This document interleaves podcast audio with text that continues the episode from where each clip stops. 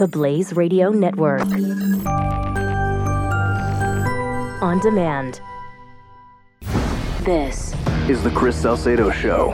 Tom Fitton joining me now. He's the president of Judicial Watch. Founded in 1994, Judicial Watch Incorporated is a constitutionally conservative, nonpartisan educational foundation that promotes transparency, accountability, and integrity in government, politics, and the law. Oh, so needed these days.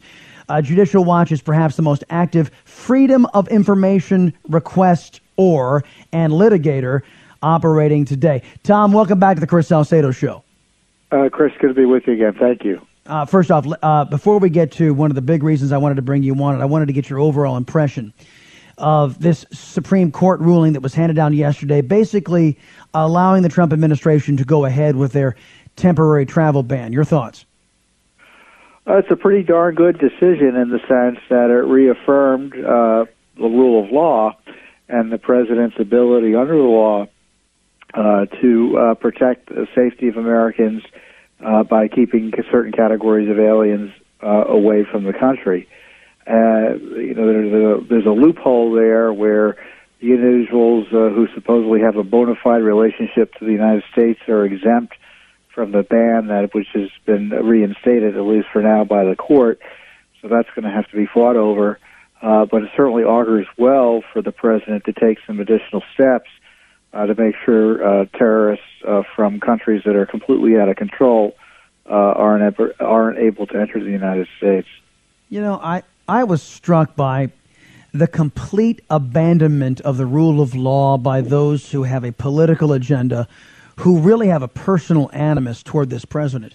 In particular, I'm referring to these lower court judges who neglected the law, neglected the actual text of the of the temporary ban, the order, the executive order, and instead looked at tweets and instead looked at campaign rhetoric to make their decision. It seems they relied on everything but the law and the facts of the executive order, and I don't understand on what basis they are able to do this. Well, what was interesting is you had all these lower court decisions, especially in the Ninth Circuit, uh, basically mock the president uh, and make a mockery, as you point out, of the constitutional separation of powers.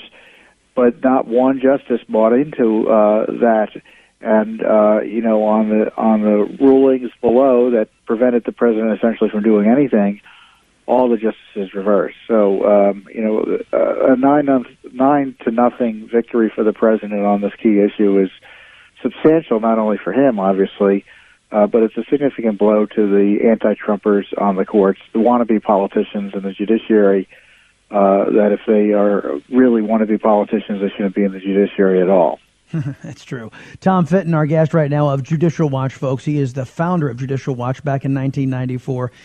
Now, you guys broke some news. This was, uh, we talked about it when it came out, but it, it, just took us this long to get you on to talk about it.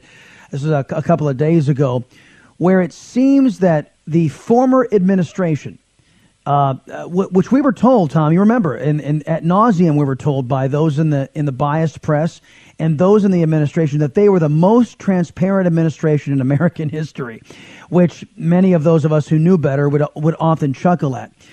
But there is there is documentation that the the Obama administration has that could shed light on the improper and perhaps illegal unmasking of of individuals inside of the Trump campaign for political purposes.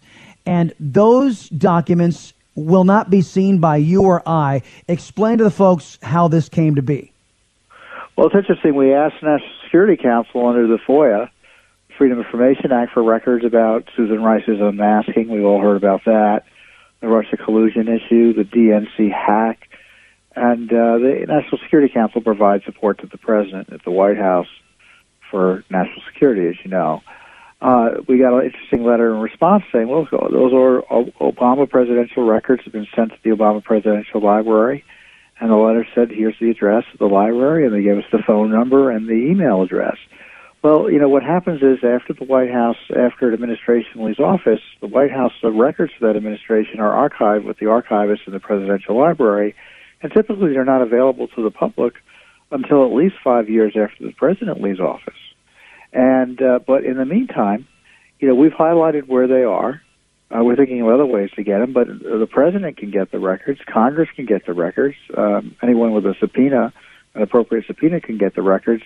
So, in the least, we now know where there's a good grunt, where the records are, and I wonder when those records were moved and whether anyone in the Trump White House was told about it as it was taking place. Because, you know, I would presume that people in the Trump White House would have wanted to keep certain records, especially given the ongoing uh, issues with. Uh, you know the whole Russia scandal and the and the collusion allegations.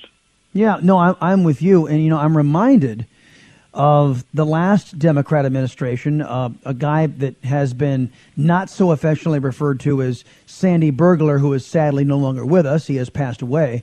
But here's a guy that broke in and stole documentation from uh, from the federal government that would have possibly cast a negative light on the Clinton's administration's handling of terrorism, and, he, and it is alleged that he broke in, stole that document, and just it just took it away, and it, it just spirited it away, and nobody knows where that document went. He took it out in his pants, if memory serves.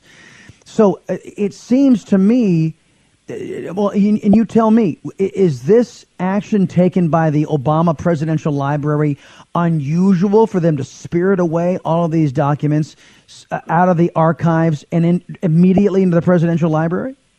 It depends on the timing. It depends on whether uh, the records were uh, appropriately handled. You know, one of the issues is that under the Presidential Records Act, when a president leaves office, they can, they can designate records as presidential records, and meaning the other records they designate as personal. All I'd like to know what President Obama took with him outside the White House, you know, after he left. And, uh, you know, those are the sorts of questions we'll be asking and following up. Right. And uh, do you anticipate members of Congress or the administration to actually subpoena some of these uh, subpoena some of these records that are in the possession now of the Obama Presidential Library? Uh, if they're smart, they will. Uh, I don't even know if they need a subpoena. Uh, they can just get them and ask for them. Uh, yeah. But uh, they should do what they need to do to secure, review, and disclose where appropriate the records. Last question I have for you: What do you think those records might reveal? Do you think that they might show improper uh, uh, behavior by the Trump administ- uh, by the Obama administration, rather, to surveil Trump campaign officials for politics' sake? Well, the descriptions of the behavior and what we know publicly about the behavior, uh, we already know it's improper enough, and the question is uh, what the records will show that will confirm that. God bless you guys. Uh, Tom Fitton of Judicial Watch, you guys are on the front lines every single day trying to bring some accountability, previous administration, and yes, to the current administration as well. Uh, where can folks go if they want to, to support the good work you guys do at Judicial Watch? Uh, they can go to our website, obviously, at judicialwatch.org, judicialwatch.org. And of course, we're on Facebook and Twitter and you know, all the social media platforms. But, you know, they can look at the documents we've been talking about. Plus, they can um, uh, support our great work. Yeah, well, Tom, uh, look, uh, the, the, the more you guys uncover, and if you guys want to get the get the word out, especially the folks here in Texas and uh, across uh, the Blaze, the Salcedo Show has three platforms that we broadcast on. Please call us up. Well, we we love the work you guys do, and we'll support it as best we can. Thanks for being here today. Thank you, Chris.